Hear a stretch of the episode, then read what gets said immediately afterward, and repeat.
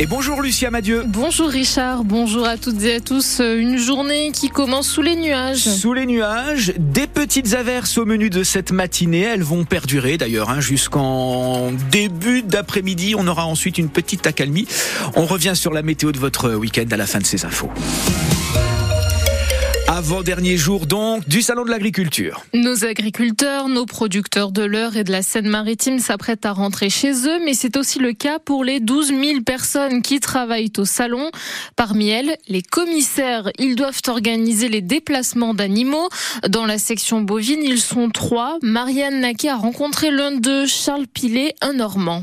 Dans la vraie vie, Charles est enseignant au lycée agricole d'Ifto, mais là, il délaisse momentanément sa casquette de professeur. Je suis en charge de l'encadrement de 30 stagiaires qui, eux, permettent aux éleveurs, aux animaux de circuler dans le salon en sécurité de 9h à 19h. Des élèves de lycée agricole venus de toute la France. C'est ceux qu'on entend et qui ont une grosse voix. Leur mission, il faut bien l'avouer, c'est de hurler.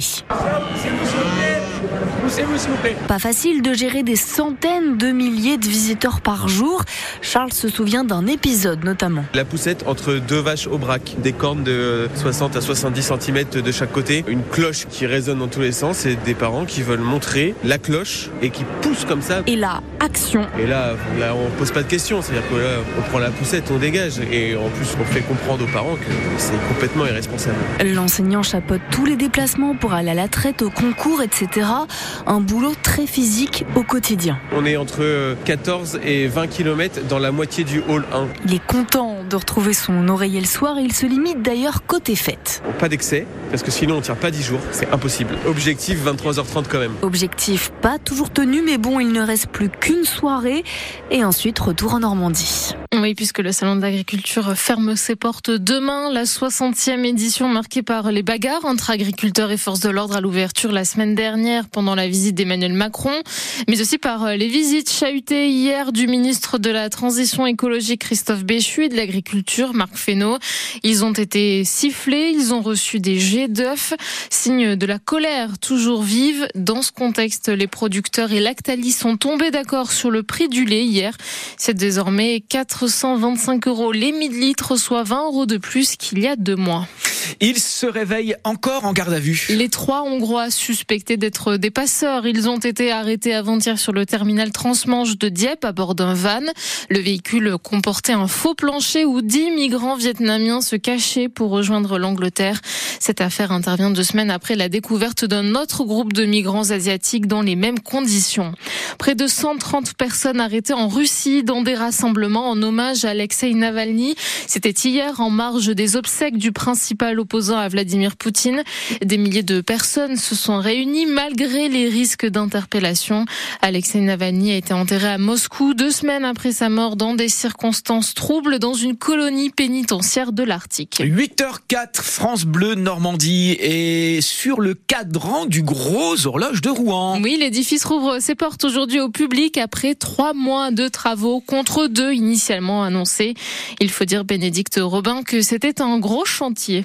C'est tout en haut du monument que les travaux se sont déroulés à 40 mètres de hauteur au terme d'une ascension de 140 marches à l'intérieur du dôme du beffroi qu'on aperçoit à peine depuis la rue.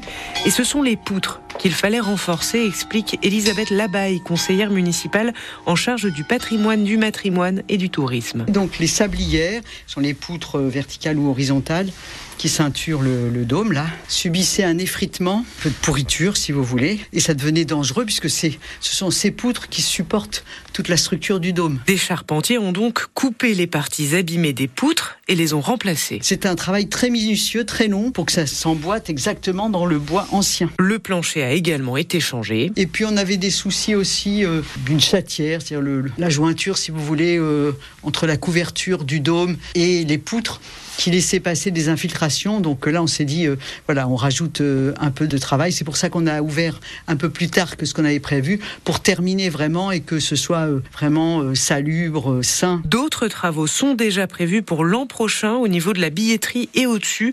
Problème de poutres encore et de salpêtre.